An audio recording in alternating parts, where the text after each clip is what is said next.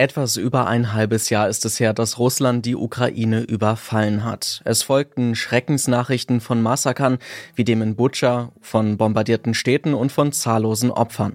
Seit Anfang September hat sich die Lage jedoch verändert. Die ukrainische Armee hat nach eigenen Angaben in den vergangenen Tagen große Gebiete im Osten des Landes im Großraum Kharkiv zurückerobert.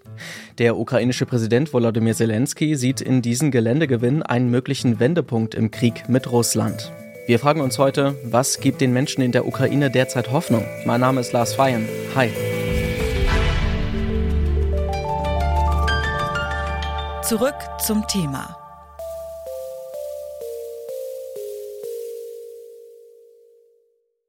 Um herauszufinden, was den Menschen in der Ukraine in Zeiten des Krieges Hoffnung gibt, haben wir für diese Folge mit fünf Menschen gesprochen. Vier von ihnen leben vor Ort in der Ukraine. Wir haben sie nach ihrem Alltag gefragt und was ihnen Mut macht. Eine von ihnen ist Olena. Sie ist Musiktherapeutin und lebt gerade mit ihrem Mann und ihren zwei Kindern in einem Dorf in der Nähe von Kiew. Ihr eigentliches Zuhause im Süden des Landes hat die Familie Ende März verlassen. Olena sagt, vieles im Alltag sei gleich geblieben, an manchen Stellen wird der Krieg jedoch sehr spürbar. Actually, right now our life is very similar to our life before war. Just some changes. We don't have our home. We read news every free moment. Our kids can't meet with their grandparents, and we twitch at every loud sound. Our city is still occupied. Our city is a summer resort, but this year it was totally empty. Die Nachrichten in der vergangenen Woche haben die Menschen in der Ukraine in Atem gehalten. Matthias Nellis ist Politikwissenschaftler. Er beschäftigt sich nicht nur beruflich viel mit der Ukraine, sondern hat auch enge familiäre und freundschaftliche Beziehungen zu Menschen in dem Land. Zuletzt war er im Mai in der Ukraine. Durch seine persönlichen Kontakte weiß er, dass die Leute gebannt die neuesten Meldungen auf ihren Smartphones verfolgen. In den letzten Tagen gab es eben sehr viel ja, aus ukrainischer Sicht positive Nachrichten. Das hat die, hat die ganze Ukraine im Bann gehalten. Fast wie eine, in Deutschland, wie man das nur von großen Sportereignissen kennt. Da ist es natürlich sehr ernst. Aber das hat wirklich alle beschäftigt, von alten Leuten bis jungen Leuten, die über ähm, ja, verschiedene Fronten sich informiert haben, auch weil es für die Ukraine eben so wichtig ist. Von Meldungen über die gewonnenen Gebiete hat uns auch Ivan berichtet. Er ist Musiklehrer und Therapeut und lebt in einer kleinen Stadt etwa 30 Minuten von Kiew entfernt. Unser ganzes Land hat gejubelt und war sehr aufgeregt über das, was passiert ist. Aber seien wir ehrlich, die Ukraine glaubt an ihre Armee. Wir wussten, dass dieser Moment früher oder später kommen würde. Wir haben Ivan auch gefragt, was er sich von der Zukunft erhofft.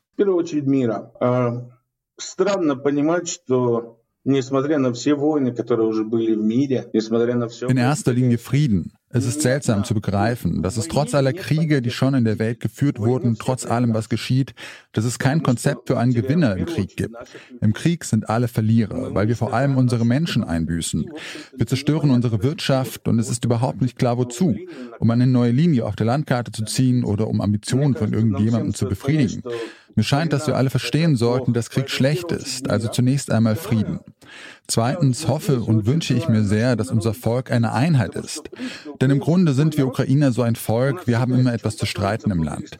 Nun, das ist unsere Mentalität. Und selbst jetzt, in solch schwierigen Zeiten, gibt es Menschen, die ihre Differenzen haben. Deshalb Einheit für die Ukraine.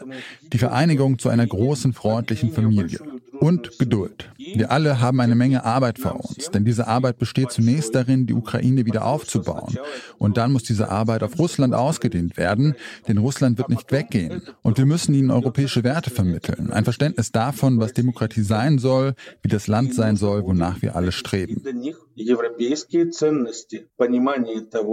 какой должна быть демократия, как должна существовать страна, к чему мы все стремимся. Anastasia ist 28 Jahre alt. Sie studiert Schauspiel und lebt in Kiew. Sie sagt, vor dem Krieg habe sie prokrastiniert und sich um sich selbst gedreht. Mit dem Tod konfrontiert hat sie gelernt, das Leben mehr zu wertschätzen. But now it's like, okay, I may die and uh, people are dying, so uh, I need to think about my life faster. And uh, that's why the quality of my life began to improve. Ähnliches sieht Anastasia auch bei anderen Menschen in ihrem Umfeld. I think that uh, they became value life more, and uh, I think that in grocery store, you know, uh, some sellers are smiling more, and uh, we are like united more. Trotz der Schrecken des Krieges scheinen die Menschen einen starken Lebenswillen zu haben, erzählt Anastasia. Der zeigt sich auch daran, dass man sich an den kleinen Momenten des Lebens freut. Wie zum Beispiel an einem Lächeln eines anderen Menschen. You know, when you see some, some dark stuff and after that you see a smile of uh, some grandmother, the smile is more shining in that dark situation. Daria ist 21, Englischlehrerin und lebt im Westen des Landes. Eigentlich kommt sie aber aus einer Region, die nun nahe der Front liegt. Ihre Familie lebt immer noch dort. Durch ihre Verwandten bekommt sie mit, wie ihre Heimatstadt in den letzten Tagen bombardiert worden ist. Trotz der Angst schöpft sie Kraft aus dem Gedanken, dass die Menschen in der Ukraine für ihre Rechte und ihre Freiheit kämpfen. Even though we are scared we are fighting for our liberty, for our rights. It is hard, but we are really, really confident about that. And I like the position which we have and we will not give up. Und für die Zukunft der Ukraine wünscht sie sich, that my country will be living freely without any pressure. Ukraine will be fully independent. Our economy will be blooming.